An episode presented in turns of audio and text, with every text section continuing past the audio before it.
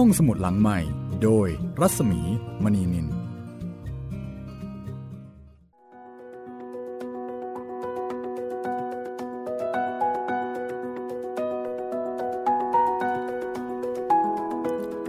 วัสดีค่ะ ต้อนรับคุณผู้ฟังเข้าสู่รายการห้องสมุดหลังไม้นะคะ กลับมาพบกันที่นี่เช่นเคยวิทยุไทย PBS ค่ะ สวัสดีค่ะ คุณจิตริน สวัสดีครับพี่เมย์ ค่ะ วันนี้มาถึงตอนที่ 16 แล้วนะคะ ครับผมค่ะ แล้วก็จะเป็นเอ่อวันนี้จะเป็นอีกหนึ่งตอนตอนต่อมาของเรื่อง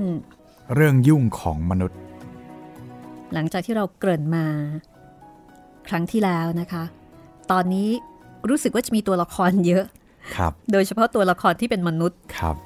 คือหลายเรื่องมาเจอกันน่ะใช่พี่ผมใช่ไหมรู้ผมรู้สึกว่ามีมีกี่คนนี่เอามารวมไว้หมดเลย รวมมิตรมากเลยครับปกติคุณอุทิศเขาก็จะแพ็คกับคุณสุธีใช่ ในเรืองก็ เอ้ยในเรืองไม่มาใช่พี่อะขาดขาดในเรืองเอาไม่แน่อาจจะมาตอนท้าย ขาดในเรืองกับพี่ใหญ่ครับ แล้วก็มีคุณสมัยกับครูพยุงครับอ่าสองแก๊งนี่มาเจอกันนะคะ แล้วก็มีเรื่องที่เกี่ยวกับอุบัติเหตุนะคะ แล้วก็ทิ้งท้ายเอาไว้ที่ว่าเอ่อคณะของนักเรียนทั้งชายหญิง ที่มีคนมาเข้าฝันคุณสมัย บอกว่าในขบวนเนี่ยจะมีคนที่ชะตาขาดอยู่สองสามคน แล้วก็ให้ยกเลิกการเดินทางใช่ไหมคะใช่ครับพี่ แสดงว่าเด็กเนี่ยเขาไปกันเอง ใช่ แล้วก็เป็นไปตามความฝันอืมชนกับรถบรรทุก เออชนกับอะไรนะ รถบรรทุกหินครับอืมหนักหนาสาหัสทีเดียวนะคะ แล้วก็ตายคาที่กัน 3 คนแล้วก็มีบาดเจ็บอีกจำนวนหนึ่ง อันนี้ก็เป็นเป็นความเชื่ออีกเหมือนกันนะ คุณจิตรินเคยได้ยินไหมที่ว่า ถ้าเกิดว่าเราเอ่อเราเดินทางไปกับคนอื่น ครับ ถึงแม้ว่าเราเนี่ยอาจจะดวงดี แต่ถ้าเกิดว่าคนที่อยู่ร่วมขบวนไปกับเรา มีคนที่ดวงไม่ดี หรือว่ามีคนที่ดวงถึงถึงคาดหรือว่าดวงอุบัติเหตุอะไรแบบเนี้ยก็อาจจะมีผลทำให้เราเนี่ยประสบอุบัติเหตุไปด้วยได้ เคยได้ยินความเชื่อนี้ไหมคะก็เคยได้ยินมาบ้างครับ แต่ส่วนตัวไม่เคยเชื่อเท่าไหร่อันนี้ก็เป็นความเชื่อเช่นนั้นนะคะครับเพราะว่ามันเป็นการเดินทางที่ไปกันหลายคน อ่า แล้วก็มายืนยันว่า โอ้โห นี่ไง ตายคาที่ 3 คนจริง ๆ ด้วยอืมโชคดีที่งดการเดินทางไปกับกลุ่มคนพวกนั้นอะไรทำนองนั้นนะคะครับ นี่คือเอองานเขียนนะคะของครูเหมเวชกรค่ะ ในเล่มที่ชื่อว่า ผู้มาจากเมืองมืด ในชุดพูดผีปีศาจไทยนะคะ ที่ทางรายการห้องสมุดหลังใหม่ร่วมกับมูลนิธิบรมครู ได้จัดทำเป็นสื่อเสียงนะคะ เก็บรวบรวมเอาไว้อย่างสมบูรณ์ค่ะ ก็เหลืออีกหนึ่งเล่ม ก็จะจบแล้วก็ครบทุกเรื่องที่เป็นเรื่องผีของครูเหมอยู่ที่นี่นะคะ อยู่ที่ห้องสมุดหลังใหม่ วิทยุไทย PBS นี่แหละค่ะเอาละค่ะเดี๋ยวเราจะไปหยุดกินกาแฟกันที่รังสิตนะคะ คุณจิตรินตามได้ท้องเรื่อง ได้ครับเลยตกที่นี่ไปนิดเดียว จากหลักสี่ไปรังสิตนะครับอะเดี๋ยวเราไปกินกาแฟกันก่อน แล้วก็เอ่อจะตามคณะนี้นะคะ คณะของครูพยุงนายสมัย แล้วก็นายอุทิศ เขาจะไปเที่ยวพระพุทธบาท ไปลบบุรี แล้วก็จะไปนครนายก ไปที่ไร่คอยรัก ไปหลายที่เหลือเกินอะที่นั่นจะมีผีรออยู่ด้วยนะคะ ผีคุณสมพร ครับผม ถ้าอย่างนั้น เดี๋ยวเราเดินทางไปกับเขากันเลยค่ะ กับเรื่องที่ชื่อว่า เรื่องยุ่งของมนุษย์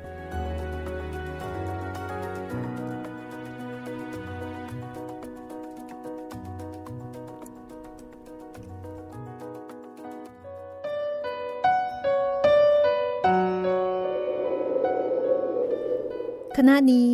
หยุดกินกาแฟกันที่รังสิต แล้วก็พากันบ่นปรงอนิจจังถึงรถท่องเที่ยวคันที่ไปก่อน เมื่อวานนี้ที่ประสบอุบัติเหตุ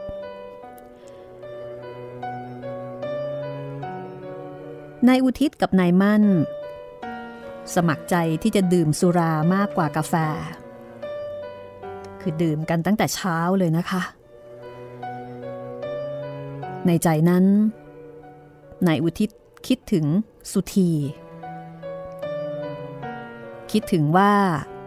เขามากับทางนี้ สุธีก็คงจะต้องไปอ่างทอง แต่เพียงลำพัง รู้สึกสงสารสุธี ที่ไม่มีนายอุทิศนั่งไปเป็นเพื่อนเหมือนอย่างเคย อีกทั้งขากลับก็จะไม่มีวิญญาณสีนวลติดกลับมาด้วย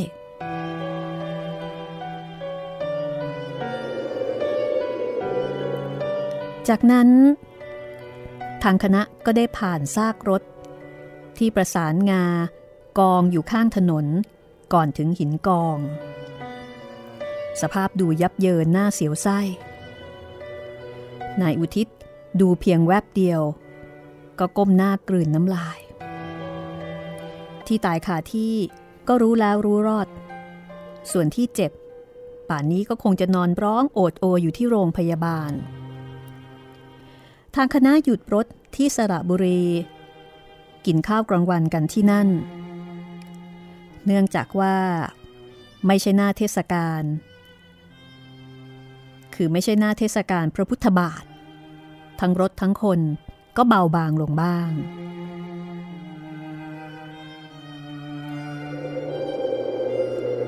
พอรับประทานอาหารเสร็จแล้ว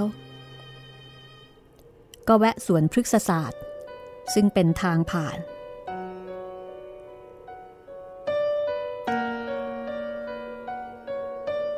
ทางคณะมาถึงพระพุทธบาท เวลาบ่ายๆเขาเที่ยวตามที่ต่างๆ ขึ้นบนเฉลียงพระพุทธบาท แล้วตีละครังไปรอบๆ คล้ายๆ กับเวลามีงาน จากนั้น ก็ออกเดินทางตรงไปลบบุรี พอไปถึงลบบุรี แวะเที่ยวตลาดกันนิดหน่อย แล้วก็เข้าพระราชฐานของพระนารายมหาราช คนที่สนใจทางประวัติศาสตร์ ก็ดูทั่วๆ ทุกๆแห่ง ตลอดจนตึกทิมแถวของนางห้ามแห่งองค์มหาราช เมื่อดูกันทั่วแล้ว ก็บ่ายรถกลับยังพระพุทธบาท จะพักนอนกันที่นั่น ในส่วนของนายอุทิศพอจะคุ้นเคยกับเจ้าหน้าที่กองบัญชาการนิคมสร้างตนเองอำเภอพระบาท ก็อาศัยนอนบ้านพักของกรมประชาสงเคราะห์ ซึ่งเป็นบริเวณกว้างใหญ่ร่มเย็น บ้านพักที่นี่ มีห้องนอน ห้องน้ำและก็ส้วมที่ทันสมัยดี นายอุทิศได้พาเพื่อนๆ ไปดูซากอิฐปูนของพระตำหนักพระเจ้าทรงธรรม ที่ชายน้ำทานกเกษม เพื่อให้รู้ว่า พระองค์ท่านทรงสร้างพระบาทขึ้น จึงได้มีที่มาไหว้ แล้วก็มีที่เที่ยวกัน แล้วก็ทั้งคณะ ก็ได้มาลงอาบน้ำ ในลำธารเกษมด้วย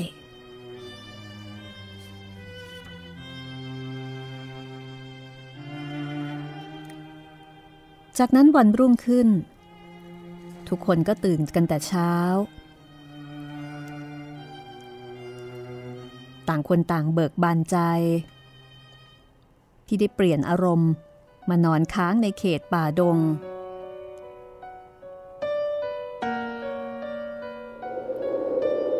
เมื่อต่างเข้าห้องน้ำชำระร่างกายแล้วก็แต่งกายเตรียมตัวกลับแล้ว ก็ออกรถไปแวะร้านอาหารที่ตลาด พอเสร็จอาหาร ก็ร่ำลาเพื่อนผู้จัดการ รถก็วิ่งกลับผ่านสวนพฤกษศาสตร์ ผ่านสระบุรี ผ่านทางเข้าพระพุทธฉาย จนมาถึงหินกอง ก็หักเลี้ยวทางซ้าย มุ่งเข้านครนายก ผ่านตำบลต่างๆ ไปโดยไม่แวะ พอเข้าตัวเมืองนครนายกก็หยุดที่ตลาด แวะซื้ออาหารแห้ง เพื่อเอาไว้เป็นอาหารมื้อต่อไปที่บ้านพักนายศักดิ์จากนั้นรถก็วิ่งตรงไปที่สาริกา ทุกคนได้สนุกสนานกับการเล่นน้ำตกพอดู ดื่มสุราไปอาบน้ำไป ตามประษาคนที่หมกมุ่นอยู่แต่ในกรุงจะได้มาประสบ พอเล่นน้ำกันอย่างจุใจดีแล้ว ก็ขึ้นรถย้อนทางมาแยกเข้าทางน้ำตกนางรอง แต่ไม่เลยไปน้ำตก เลี้ยวเข้าทางไร่ แดนสางทุกของในศักในศักเอะอะเป็นการใหญ่ ที่ทางคณะนี้ ไปโดยที่ไม่ส่งข่าวนายอุทิศก็รีบบอกว่าเรื่องอาหารไม่ต้องเป็นกังวล เพราะว่าได้แวะตลาดแล้วก็เตรียมซื้อมาแล้วอย่างไม่เดือดร้อน ทั้งหมดตกลงกันว่า วันนี้จะของดเล่นน้ำที่น้ำตกนางรอง เพราะว่าได้เล่นน้ำมาแล้วที่สาริกา ไว้พรุ่งนี้ก่อนจะเดินทางกลับ จึงค่อยว่ากัน จากนั้นก็มีการตั้งวงคุยกันที่โคนมะม่วง ในส่วนบ้านของนายศักนั้น ชั้นล่าง ลาดปูนราบเรียบ ทุกคนก็เลยคิดจะนอนกันข้างล่างให้สบายนายศักค้านว่า เตียงมีไม่พอ ถ้านอนข้างล่างจะต้องนอนเตียง การที่จะเอาเสื่อปูกับพื้นแล้วกางมุ้งครอบ ไม่เหมาะ กับการนอนตามไร่ตามป่าแบบนี้ เพราะว่าเกรงจะถูกมดงูเข้ามารบกวน ทุกคนก็เลยเปลี่ยนเป็นนอนข้างบนตามคำแนะนำของเจ้าของบ้าน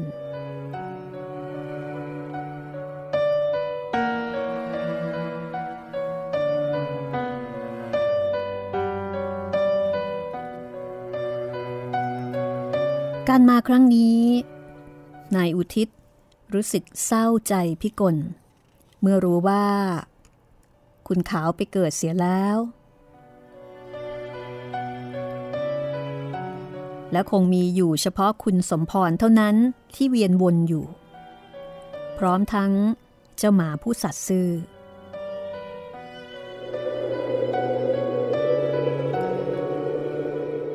เมื่อตอนที่เขามองไปทางเนิน ทางไร่ของคุณขาวนายอุทิศเหมือนกับได้ยินเสียงหมาเห่าออกมาจากใต้ซุ้มนั้นเบาๆ ไม่ใช่เห่าอย่างดุร้าย แต่เป็นการเห่าทักทายและต้อนรับ ได้ยินแต่เสียงเห่า หากไม่ได้เห็น ตัวของหมาที่เห่า ซึ่งก็ยิ่งทำให้เขา รู้สึกเศร้าใจ แล้วก็หันไปมอง ทางด้านซุ้มชูรัก ที่มีต้นไม้ปกคลุม แล้วก็ดูร่มรื่น เนินดินนั้น บางแห่งเห็นเป็นรูปคล้ายหลุมศพ แต่มันก็ราบลงไปเกือบไม่เป็นรูปแล้ว คือถ้าดูเผินๆ เนินดินนั้นดูร่มรื่น น่านั่งเล่น ถ้าไม่รู้เบื้องหลังว่ามีอะไรสิงอยู่ คนอื่นๆที่ไป ที่ไม่ได้ทราบซึ้งในชีวิตรักของคุณขาวแล้วก็คุณสมพร มองมองดูเนินนั้นและซุ้มชูรักก็คงมองไม่เห็นว่าจะมีอะไรที่ผิดแผกแตกต่าง แต่ว่านายอุทิศ รู้ประวัติเจ้าของเนินดินนี้ดี จึงรู้สึกวิเวกในหัวใจ นึกถึงคุณสมพร คู่รักของคุณขาวที่ยังคงวนเวียนอยู่ ว่าป่านนี้คงจะแอบแอบมองดูทุกคนอย่างยิ้มเศร้าๆ อยู่ห่างๆ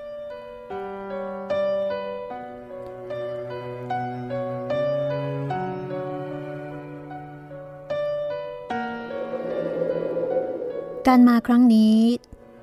นายอุทิศไม่ค่อยได้พูดได้คุยอะไรกับใครมากนัก เพราะว่ามัวแต่ใช้สมองหมกมุ่น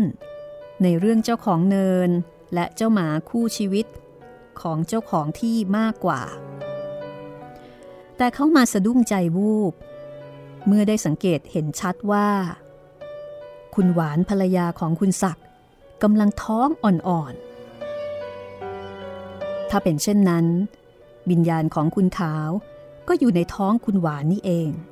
ไม่ได้ไปเกิดไกลที่ไหน นายอุทิศมองแล้ว ก็คิดคน้น แต่เหลือบตาไปพบตาของคุณสมัย ว่ากำลังมองดูที่เขาเช่นกัน แล้วก็หันไปมองดูท้องคุณหวานเช่นกัน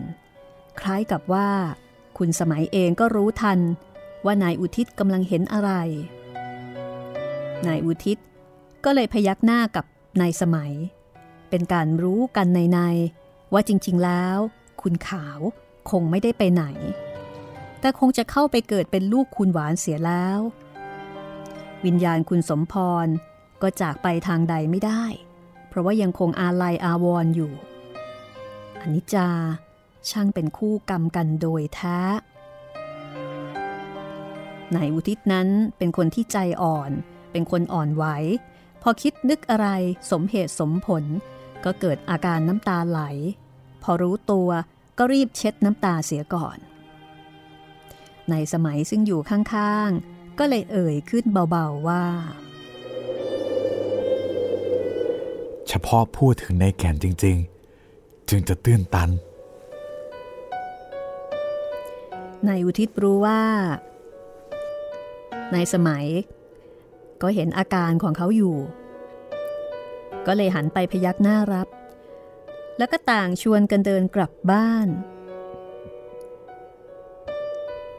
แต่กลับชวนคนอื่นๆ เดินเลยออกรั้วไปที่ที่ลำธารน้ำแห้งขอดนายอุทิศเล่าเรื่องของลำธารนนั้นให้ทุกคนฟัง ราวกับว่าเขาเป็นชาวไร่อยู่ที่นั่น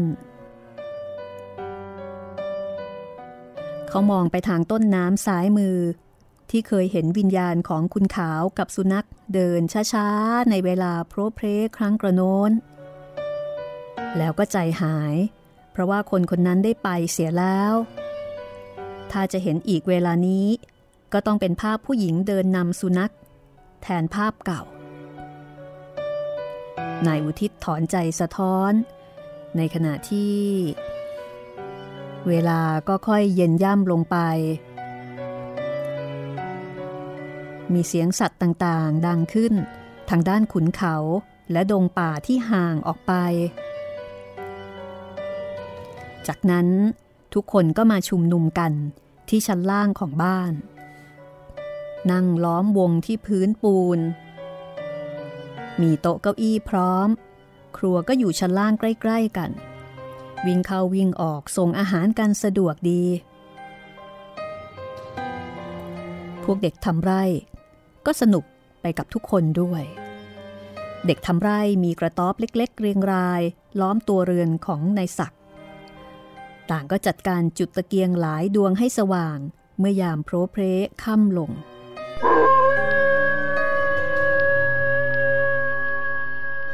ในขณะที่หมาสองตัวในบ้าน ก็เกิดสะดุ้ง ลุกขึ้นยืน หันหน้าไปทางทิศนั้น แล้วก็หอนรับกัน มันเป็นอย่างนี้ทุกย่ำค่ำนายศักเจ้าของบ้านอธิบาย ให้เห็นว่าเป็นของธรรมดานายอุทิศได้ฟัง แล้วก็นึกไปถึง วิญญาณของคุณสมพร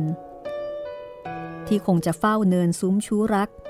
อยู่อย่างเดียวดายวังเวง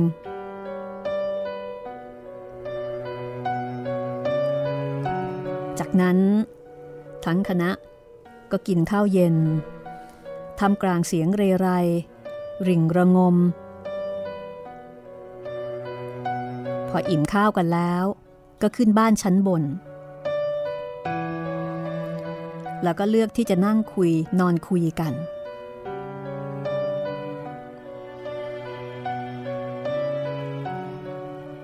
อากาศเย็นสบายแม้ว่าจะเป็นหน้าร้อน เพราะว่าที่นี่ถ้าหมดแสงอาทิตย์แล้ว ก็จะมีความเย็นตามแบบของป่า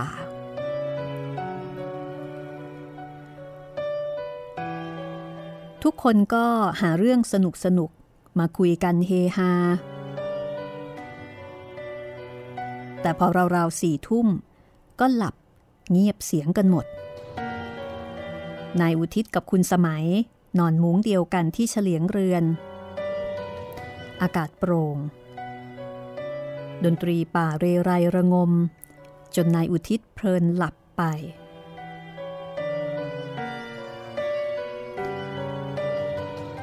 ในเวลาที่ทางคณะของนายอุทิศไปนั้น เป็นคืนข้างแรม เดือนขึ้นตอนดึก จะเป็นเวลากี่ทุ่มก็ไม่ทราบนายอุทิศสะดุ้งตื่น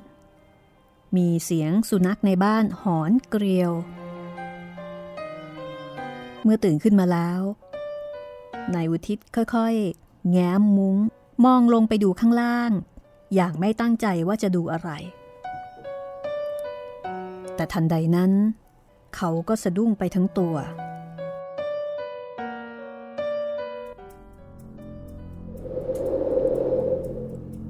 เพราะว่าที่ห่างตัวบ้านออกไป ตรงช่องทางเดินที่จะออกสู่ทางสัญจร มีหญิงหนึ่ง ยืนนิ่งดังรูปปั้น ห่มผ้าคลุมไหล่ ข้างๆ มีสุนัขตัวหนึ่งยืนอยู่ด้วยนายอุทิศรู้ดีว่ากำลังเห็นอะไร และเห็นใคร แต่ก็ประหลาดตัวเองว่าทำไมไม่ค่อยกลัว ทั้งที่ธรรมดาแล้ว เขาเป็นคนกลัวผี แต่เขาจับได้ว่า ความกลัวน้อยลง เพราะมีความสงสารเวทนามากกว่าความกลัว หญิงนั้นมองขึ้นมาข้างบน ยิ่งทำให้นายอุทิศ สงสารสุดหัวใจ นึกในใจว่า เธอคงจะต้องทนไปจนกว่าจะหมดกรรม เสียงสุนัขที่หอนค่อยๆเงียบลง และภาพนั้นก็หายไป ได้ยินเสียงคุณสมัยที่นอนอยู่ในมุ้งเดียวกันถอนใจยาวอย่างหนักๆ เขารู้ว่านั่นไม่ใช่เสียงของคนหลับที่มักถอนใจยาว เสียงของคุณสมัยเป็นเสียงของคนตื่น เขาก็เลยนอนนิ่ง รู้สึกว่าน้ำตามันไหลออกมาชุ่มหมอน กว่าจะหลับลงไป อีกครั้งหนึ่ง ก็รู้สึกว่ามันยากเย็นนัก ใจลอยไปยังซุ้มชู้รัก ทั้งสงสารและห่วงใหญ่ ความรักหนอความรัก ความรักที่แท้จริง เป็นกรณีหนอ วิญญาณของคุณขาวไม่ได้ไปไหนเลย คุณขาวก็อยู่ที่คุณหวานนั่นเอง เมื่อเข้าท้องไป ก็ลืมเรื่องเดิม เสียหมดสิ้น คุณขาวกำลังฝังวิญญาณในร่างใหม่ แล้วก็กลายเป็นคนใหม่ไปแล้ว แล้วก็ไม่รู้จักคุณสมพรเลย แต่คุณสมพรสิ ยังจำอะไรอะไรทุกสิ่งได้ แล้วก็เต็มไปด้วยความอาลัยอาวรณ์จะห่างไปไหน ไม่ได้ง่าย ๆ จึงยังวนเวียนอยู่แถวนี้ หวังและมุ่งอาลัยอยู่ข้างเดียว นายอุทิศรู้สึกสงสารคุณสมพรจับใจ ที่เขาไม่สามารถจะช่วยอะไรคุณสมพรได้เลย เพราะเขาเป็นมนุษย์จึงได้แต่เห็นใจและสงสาร นายอุทิศคิดอะไรต่ออะไรไปอีกแค่ไหน เขาเองก็จำไม่ได้ เพราะว่าคงจะหลับไปอีกในตอนหลัง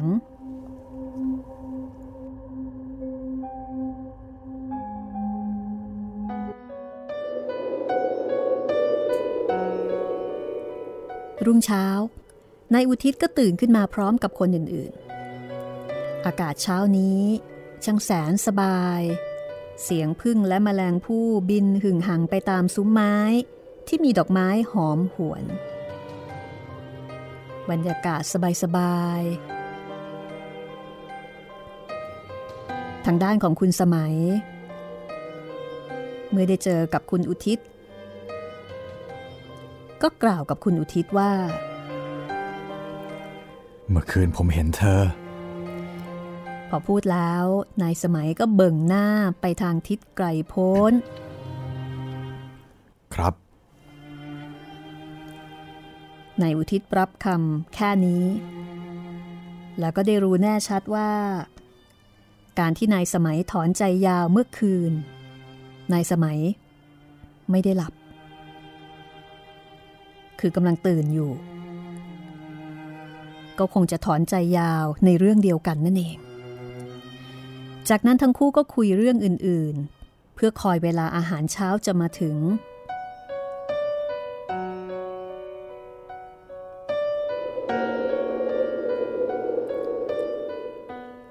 พอตอนสายๆ คณะนี้ก็พากันไปอาบน้ำที่น้ำตกนางรอง อาบน้ำเล่นกันพอสมควรแล้ว ก็กลับบ้าน รับประทานอาหารกลางวันกัน ทั้งกินทั้งคุย พอเวลาตกเข้าบ่ายมากขึ้น ก็จัดแจงเก็บของลงกระเป๋า เตรียมจะเดินทางกลับ เมื่อร่ำลากันเป็นการใหญ่ แล้วก็ขึ้นรถนายอุทิศมองไปทางเนินโน้น แล้วก็ร้องบอกลาในใจด้วยความอาลัยอาวรณ์ว่า ผมขอลาก่อนคุณสมพรเอ้ย ลาไปด้วยใจสงสารและห่วงใย อยู่เถิด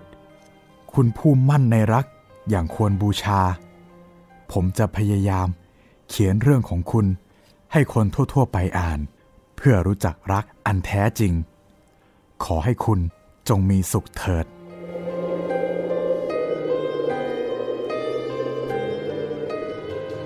พ่อค้ากลับ ก็มีการแวะโน่นแวะนี่แห่งละนิดละหน่อย พอเลี้ยวหินกอง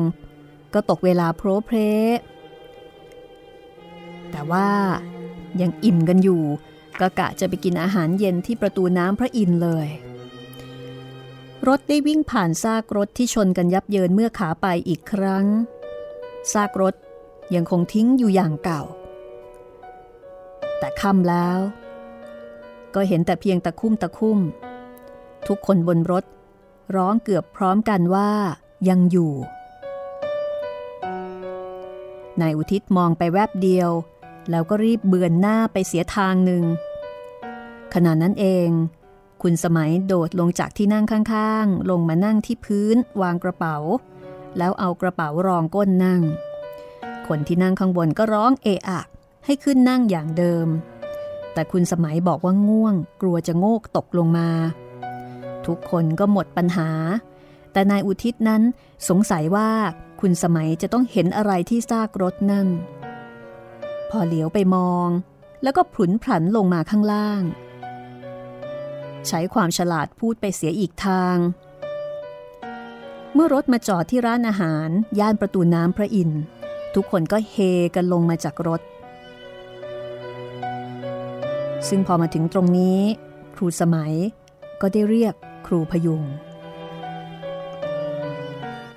ครูครับ วีนาวักมือเมื่อกี้ที่ซากรถพัง ฮะ ครูพยุงร้องด้วยความตกใจ นายอุทิศเกือบไม่ต้องถามว่าอะไรเป็นอะไร วีนาต้องเป็นชื่อนักเรียนของโรงเรียนครูพยุงที่ตายไปในคราวรถชนยับเยินนั่นเอง แหม ผมตกใจนะครับ คุณสมัยพูดแล้วก็ดื่มเหล้ารวดเดียวหมดแก้ว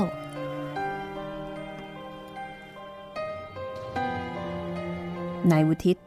ไม่อยากจะถาม แล้วก็ไม่กล้าถามว่า ทางโรงเรียนของครูพยุงตายไปกี่คนในคราวนี้ เพราะถ้าถามแล้วก็จะมีแต่ความเศร้าใจทับถมกันเข้ามาอีก จริงอยู่ คนชื่อวีนาไม่ใช่ญาติ แต่ก็เป็นลูกศิษย์ในโรงเรียน แล้วครูคนไหนเล่าจะไม่รักศิษย์ของตัว ฝ่ายคุณสมัยไม่ใช่ครู แต่ก็เป็นผู้จัดการ ก็เท่ากับเป็นอาจารย์ผู้ปกครองจะไม่เสียใจเศร้าใจนั้น เป็นไปไม่ได้ นี่ก็คือเรื่อง เรื่องยุ่งยุ่งของมนุษย์นะคะ เดี๋ยวเราพักกันค่ะ ช่วงหน้า มาที่เรื่องของไอ้เรื่องบ้าง กับตอนที่ชื่อว่า บ้านเกิดไอ้เรือง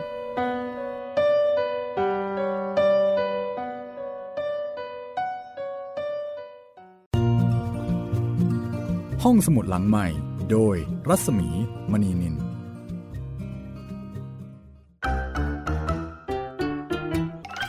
เทิร์นเพลงฮิต ฟังเพลงเพราะกับเรื่องราวทางดนตรีที่ต้องฟัง ทุกวัน 14 นาฬิกา 3 รายการดีที่ให้มากกว่าแค่ฟังเพลง วันจันทร์ถึงศุกร์เพลงสากลเก่าบอกเรื่องผ่านการเล่าจากเพลงและศิลปิน ในรายการดนตรีการโดยบรรยงสุวรรณพอง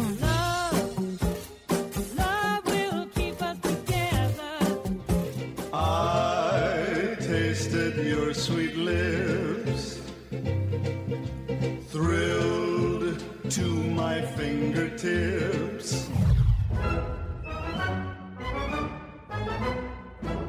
วันเสาร์ชั่วโมงดนตรีและเพลงคลาสสิก ที่เล่าผ่านคนดนตรี ในรายการ Gen C and Classical Music โดยนักถาควรขจร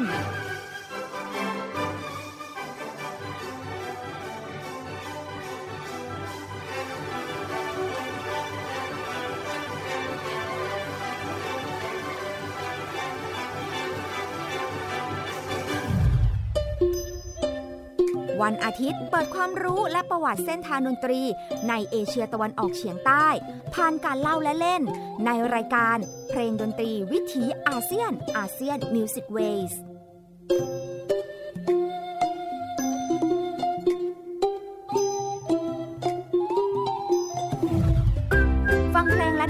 ได้ที่นี่ Thai PBS Digital Radio หรือทางออนไลน์ผ่านแอปพลิเคชันไทย PBS Radio และ w w w t h a i PBS Radio com ไทย PBS Digital Radio สถานีวิทยุดิจิทัลจากไทย PBS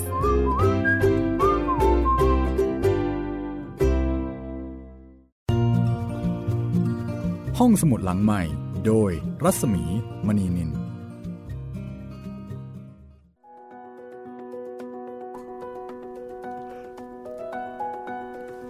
มาถึงช่วงที่ 2 ของห้องสมุดหลังใหม่นะคะ จบไปแล้วสำหรับเรื่องเรื่องยุ่งยุ่งๆของมนุษย์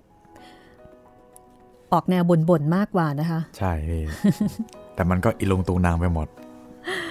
อีนุงตุงนางกันหลายเรื่องหลายคณะเอามาผูกรวมกัน สรุปว่าลูกศิษย์ลูกศิษย์ของครูพยุงเนี่ยตายตายไปหลายคนใช่ไหมครับ แล้วก็เอ่อมี ปรากฏตัวให้เห็นนิดหน่อย ใช่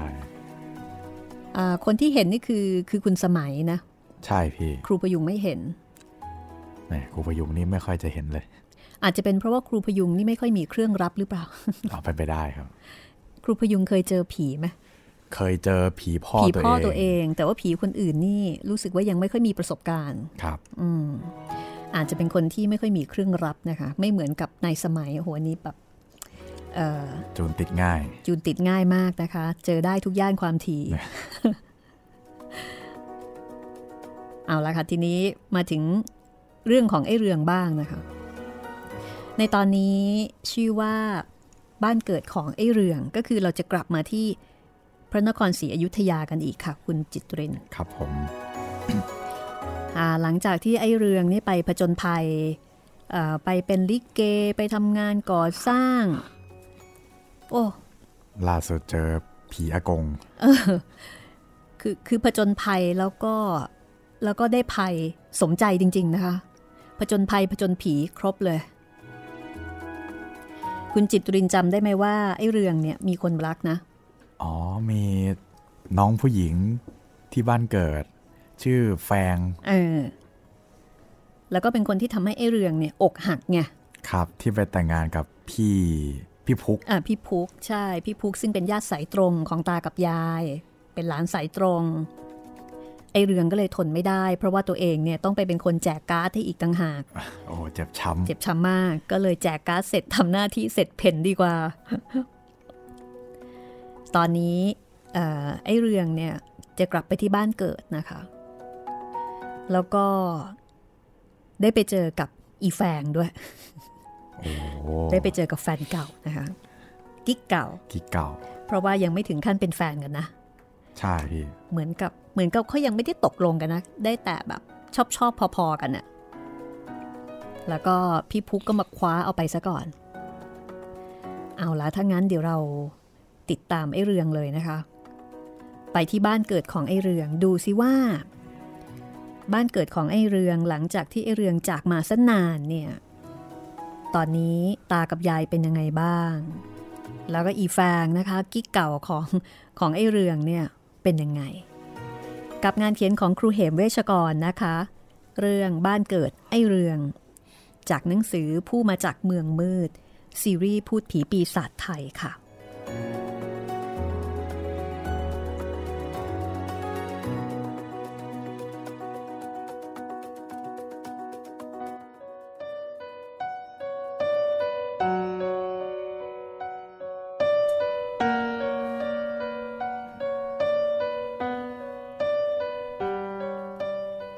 ที่ไอเรือง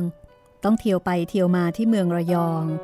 ทำให้เขาต้องไปขึ้นรถเมล์ที่หัวลำโพงบ่อยๆ ก็ทำให้ไปเจอกับคนอยุธยาที่รู้จักกันพอดี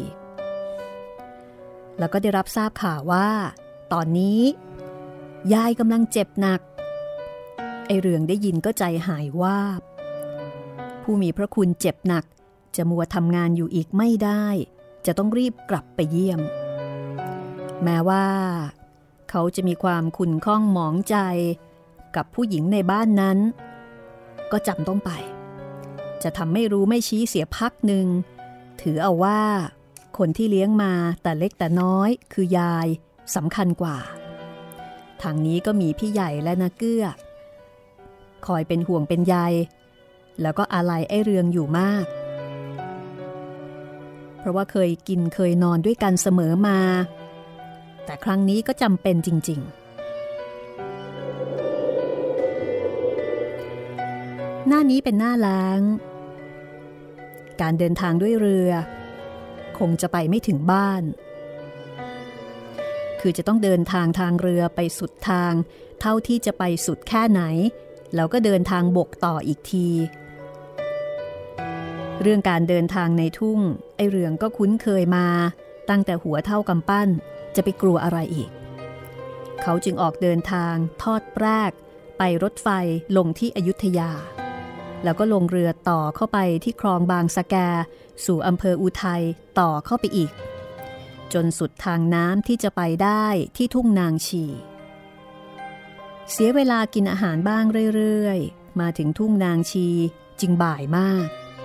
กว่าจะถึงบ้าน แม้จะค่ำแต่ก็คุ้นเคยทางดี พอย่างเท้าเหยียบทุ่ง ไอเรืองก็ถอนใจยาว จะต้องย่ำทุ่งอีกหลายทุ่งกว่าจะถึงบ้าน มันถอนใจ อย่างบอกไม่ถูก ว่าเป็นเพราะอะไร อาจจะเกิดจากการทิ้งทุ่งไปเสียนาน พอมาได้กลิ่นสังข้าวแห้งกลางนา ได้ยินเสียงนกร้อง กลิ่นสาบควาย มันก็ถอนใจออกมาเฉยๆ เวลานี้มันได้กลับมาเหยียบแดนเดิมบ้านเกิด เคยทุ่งมาแต่เล็ก ก็ย่ำทุ่งมันอีก การเดินทางแม้จะไกลมาก แต่จะไปย่อท้ออะไรกับมัน เพราะว่าตอนที่อยู่บางกอก ก็ต้องทำงานหนัก งานทำถนนนั้น มันหนักยิ่งกว่าการเดินทุ่งเป็นไหนๆไอเรืองเดินดุ่มไปคนเดียว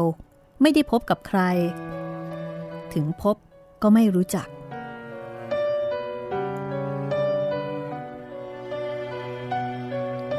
พอถึงหัวตะโก ก็พอแดดร่มลมตก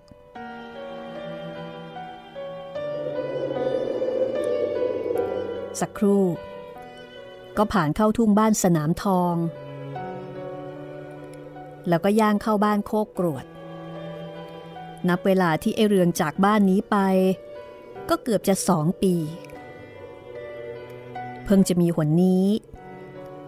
ที่จะได้ไปไหนมาไหนคนเดียว เพราะว่าช่วงเวลาสองปีที่ผ่านมานั้น ไม่ว่าจะไปไหนก็จะมีพี่ใหญ่ไปด้วยเสมอพอถึงทุ่งหนองไอ้ด่าง ไอเรืองก็เดินชิดชายทุ่ง เหลือไปชายหมู่ไม้ เห็นมีคนเดินบ้าง จูงควายกลับบ้านบ้างทำให้คิดถึงชีวิตเดิม ก็ก้มหน้าเรื่อย มาจนกระทั่งเย็นมากแล้ว ก็เข้าบ้านประเขน เห็นคนยืนอยู่โคนไม้ชายทุ่งคนหนึ่ง ไอเหลืองก็ก้มหน้าเดินผ่านไป พี่เรือง พี่เรือง มีเสียงผู้หญิงเรียก ไอเรืองชะงักฝีเท้า แต่ยังไม่กล้าเหลียวไปดู รู้สึกว่าเสียงนั้น เหมือนเสียงอีแฟงหญิงสองใจ แต่พอเรียกซ้ำอีก ไอเรืองจึงเหลียวไป เพราะคิดว่าคนเราเสียงอาจจะเหมือนกันก็ได้ และที่นี่ไม่ใช่บ้านมาโพ อีหญิงเหอสมบัติ มันจะมาทำไมที่นี่ แต่พอเหลียวไปจริง ๆ กลับตกใจและเก้อเขินขึ้นมา ไม่รู้ว่าจะยิ้มหรือจะบึ้งดี เพราะเจ้าของเสียงนั่นก็คืออีแฟงจริง ๆ พี่เรือง พี่เรืองจะกลับบ้านเหรอ ไอเรืองไม่ตอบ แต่ใช้วิธีพยักหน้าแทน ฉันไม่ได้อยู่บ้านแล้วล่ะ อีแฟงพูดต่อ ในขณะที่ไอเรืองยังมองนิ่งอยู่ แต่ก็พยักหน้าว่ารับรู้ แล้วก็หมุนตัวจะออกเดินต่อ แต่คิดว่าควรจะถามอะไรดูบ้าง เพื่อจะรู้เรื่องอะไรอะไร ยายข้าเป็นยังไงบ้าง ข่าวว่าป่วยไข้ ฉันไม่ได้อยู่บ้าน จะหนักเบาแค่ไหนก็ไม่รู้ แต่ก็รู้ว่าเจ็บป่วยอยู่ เอ๊ะ ไอเรืองร้องอย่างชงนใจแล้วก็มองตามัน มันยังไงกันแน่ อีแฟงเป็นสะพ้ยบ้านนั้น แล้วทำไมมาอยู่แถวนี้ หรือว่าพี่พุกเขาย้ายบ้านมาอยู่แถวนี้ดูเหมือนว่า อีแฟงจะเดาความรู้สึกของไอเรืองได้ สงสัยเหรอ บอกให้ก็ได้ ฉันเลิกกับพี่พุกแล้ว พอไอเรืองได้ยินคำพูดนี้ก็ยิ่งงงใหญ่ นึกไปอีกที อีแฟงคงจะเปลี่ยนใจไปอีกแล้วละมังไอเรืองพยักหน้ารับรู้ แล้วก็ขยับจะเดินจากไป พี่เรือง พี่เรืองหยุดฟังฉันหน่อยเถอะถ้าไม่เข้าใจพอ ก็จะหาว่าฉันผิดฉันเลว แล้วผัวเราไปไหนล่ะ เขากับฉันเลิกกันแล้ว มีผัวใหม่แล้วล่ะสิ ไอเรืองก็แดกดันเข้าไปอีก อีฟางถึงกับยกมือไหว้ปลกปลก อย่าเข้าใจอย่างนั้นเลย ฟังฉันก่อนเถอะนะ คือพอมีลูกด้วยกันคนหนึ่ง เขาก็คิดมีเมียอีก ผู้หญิงคนนั้นเขารวยกว่าฉัน ส่วนฉันมันยากจนเหมือนขี้ข้าเขา ไอเรืองได้ฟังก็นึกสมน้ำหน้าอีแฟง นึกสมน้ำหน้าที่ครั้งหนึ่งมันเคยเห่อสมบัติ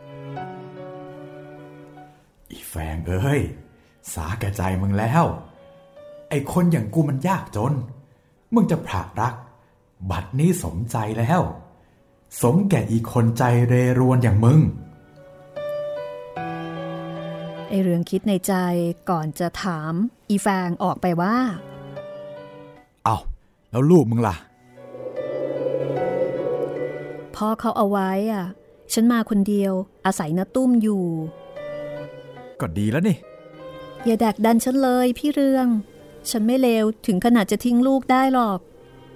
เมื่อเรารักที่จะเลิกกัน ฉันก็มาแต่ตัว เวลาคิดถึงก็แอบไปเยี่ยม ไปฟังเสียงมันอ้ออ้อแอแอร้องไห้บ้างอะไรบ้าง พอสบายใจก็กลับได้ บางทีฉันก็ค้างบ้านแม่ไอเรื่องฟังเรื่องนี้ ฟังถึงตอนนี้ ก็ชักจะคลายโกรธอีแฟงได้นิดหน่อย หันไปนึกเกลียดพี่พุก ที่ทะนงตัวว่ามีทรัพย์สมบัติแล้วก็รูปสวย จะมีใหม่อีก ส่วนอีแฟงลูกลุงโนดป้ากับออม ยากจน จะไปทำไมเขาอ้าวแล้วเองแอบไปบ่อยๆ ไม่กลัวจะพบกับเขาเหรอ กลัวทำไมกัน พ่อแม่ฉันก็อยู่ที่นั่น ไปหามั่งไม่ได้เหรอ เออ ก็ดีแล้ว เอาละวะ ข้าจะไปละ วันหน้าพบกัน ไอเรืองก็พูดส่งเดชออกไปอย่างนั้นเอง นึกในใจว่า คนอย่างไอเรืองนั้นเจ็บแล้วจำยังคงจำได้ตอนที่ถูกอีแฟงหักอก เพราะฉะนั้นก็จะไม่ดีด้วยง่ายๆหรอกอะไรทำนองนั้น เชิญเถอพี่ จะค่ำมาก ถ้าวันไหนฉันจะไปที่นั่น ฉันจะผิวปากเป็นเสียงนกร้อง ถ้าเกิดว่าพี่ได้ยิน ก็แอบลงมาคุยกันบ้างเนอะอีแฟงร้องสั่ง ไอเรืองก็ร้องต่อไปอย่างขอที แล้วก็หันหน้าเดินต่อไป จากนั้นอีกไม่กี่นาที ก็จะถึงบ้านมาโพ เดินต่อไปอีกครู่หนึ่งก็เข้าเขตบ้าน ได้เวลาค่ำมืดพอดี หมาเห่ากันเกลียว พอไอเรือง ออกเสียงเรียกชื่อ หมาก็จำได้ หยุดเห่าแล้วก็ร้องงีดงีดเข้าหา ทันใดก็มีตะเกียงส่องมาจากบนเรือน ทั้งตาและพี่พุก ร้องทักทายกันเอะอะขณะนั้น พอดี ที่ลุงโนดพ่อของอีแฟงเนี่ยลงบันไดสวนมา แม่เว้ยไอ้เรื่อง มึงทิ้งตายายแล้วพวกกูไป นึกว่าจะไม่มาเสียแล้ว ลุงโนดว่าในขณะที่ไอ้เรืองได้แต่หัวเราะเก้อเก้อเออเมื่อกี้ฉันพบไอ้แฟงมันนะครับ ไอ้เรืองพูดกับลุงโนดลุงโนดจุปาก แล้วเอานิ้วจี้ปากตัว ไอ้เรืองก็นึกขึ้นได้ว่าเผลอไป ผัวเมียเขาโกรธกันอยู่ ดันไปออกชื่อเมีย พี่พุกอาจจะไม่ทันได้ยิน ก็ได้แต่ชูตะเกียง ให้แสงสว่างอยู่บนนอกชานกูไปอาบน้ำเดี๋ยวเถอะวะ ลุงโนดพูดแล้วก็รีบจากไป ไอเรืองขึ้นบ้าน ถอดรองเท้าวางกระเป๋า กราบตาที่เท้า ถามหายาย ก็รู้ว่ายายอยู่ข้างใน ก็ไปกราบเท้ายายที่กำลังนอนอยู่ ยายได้ยินว่าไอเรืองมา แกก็ดีใจ ร้องไห้ทำเอาไอเรืองถึงกับใจแห้ง ยายกำลังนอนเจ็บอยู่ แล้วมาร้องไห้ เพราะว่าไอ้เรืองมา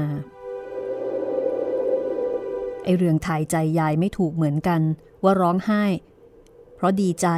หรือว่าเสียใจ ไอเรืองมานั่งพับเพียบและพนมมืออยู่ใกล้ๆ รออยู่ว่ายายจะด่าจะว่าอะไรก็เชิญเต็มที่เลย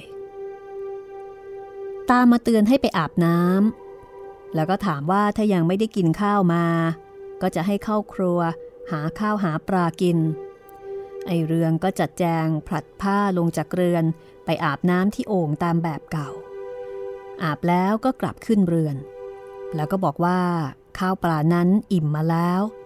แต่ความจริงเปล่าเลย คอมันตีบตันที่เห็นยายร้องไห้ จากนั้นไอ้เรืองก็ถามอาการของยายจากตา ว่าหนักเบาแค่ไหน ตาบอกว่าค่อยยังชั่วมากแล้ว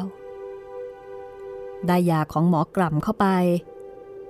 กินข้าวกินปลาได้ แล้วก็นอนหลับดี ไอเรืองยกมือท่วมหัว ดีใจขอให้ยายหายวันหายคืน แล้วก็มีการถามทุกสุขกันตามธรรมเนียม ไอเรืองก็ได้เล่าความเป็นอยู่ในบางกอก ไปตามความจริงว่า ตั้งแต่จากไปก็ต้องทำงานหนัก แต่เงินดีกว่าอยู่ที่ทุ่งนา แล้วก็ซ้ำจะได้ที่จากผู้เมตตาที่ทางระยอง จะให้ที่ทางทำกินตั้งสิบไร่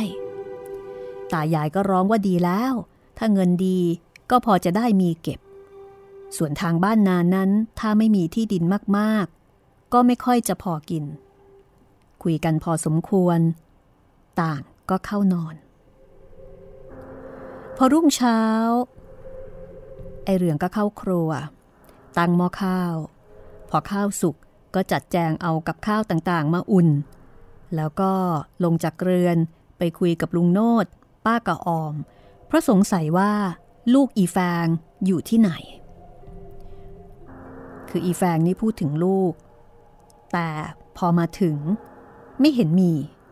ก็สงสัยว่าคงจะให้ลุงโนดกับป้ากะออมเลี้ยงเอาไว้ เพราะเป็นตายายของเด็ก แต่ลุงโนดกลับบอกว่า เฮ้ย เมื่อคืนดันออกเชื่ออีแฟงได้ พูดเป็นเล่นไป ลุงโนดพูด เมื่อแกขึ้นเรือนแกแล้ว แหมขอโทษเธอะลุง เผลอปากไปจริงไอเรืองก็รีบขอโทษขอโพยเป็นการใหญ่ เพราะไม่คิดว่า ผัวเมียเขาจะโกรธกันมากมายอะไรนัก จึงได้เอ่ยชื่ออีแฟงขึ้น ที่นี่เขากลัวกัน ออกชื่อทำไม คราวนี้เป็นป้ากระออมพูดบ้างๆ เอ๊ะ ใครกลัวใครป้า ก็กลัวอีแฟงนะสิ เอ๊ะ อะไรกันอะเมื่อค่ำวานนี้ ฉันยังพบกับอีแฟงมันอยู่เลย เฮ้ยวุ่นละโว้ย อย่าพูดเป็นเล่นไปนะ มันไม่ดีเลย ป้ากระออมพูดอย่างตาถลน เอ๊ะ ยังไงเนี่ย อีแฟงบอกฉันว่า มันเลิกกับพี่พุก แล้วก็ไปอาศัยน้าตุ้มอยู่ พี่พุกเอาลูกไว้ มันบอกฉันเมื่อคืนเนี้ย โอ้ยตายแล้ววะ อีแฟงมันตายแล้ว มันตายทั้งกลมทั้งแม่ทั้งลูก บ้านไอ้ตุ่มที่ไหน มันก็อยู่วัดนี่ละสรุปว่าที่เจอเมื่อกี้นี้ กลายเป็นเจอผีอีแฟง เรื่องราวจะเป็นอย่างไรต่อไปนะคะ ติดตามต่อตอนหน้าค่ะ กับตอนจบของเรื่องบ้านเกิดไอ้เรือง วันนี้ห้องสมุดหลังใหม่ขอปิดทำการลาคุณผู้ฟังไปก่อนนะคะ สวัสดีครับ สวัสดีค่ะ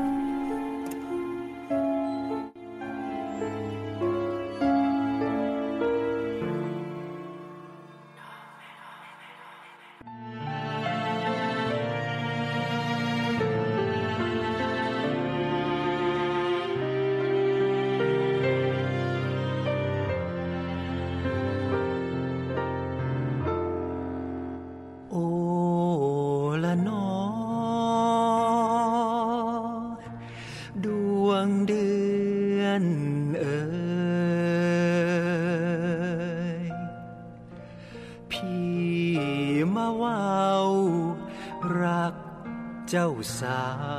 วคำดู โอ้ว่าดึกแล้วนอ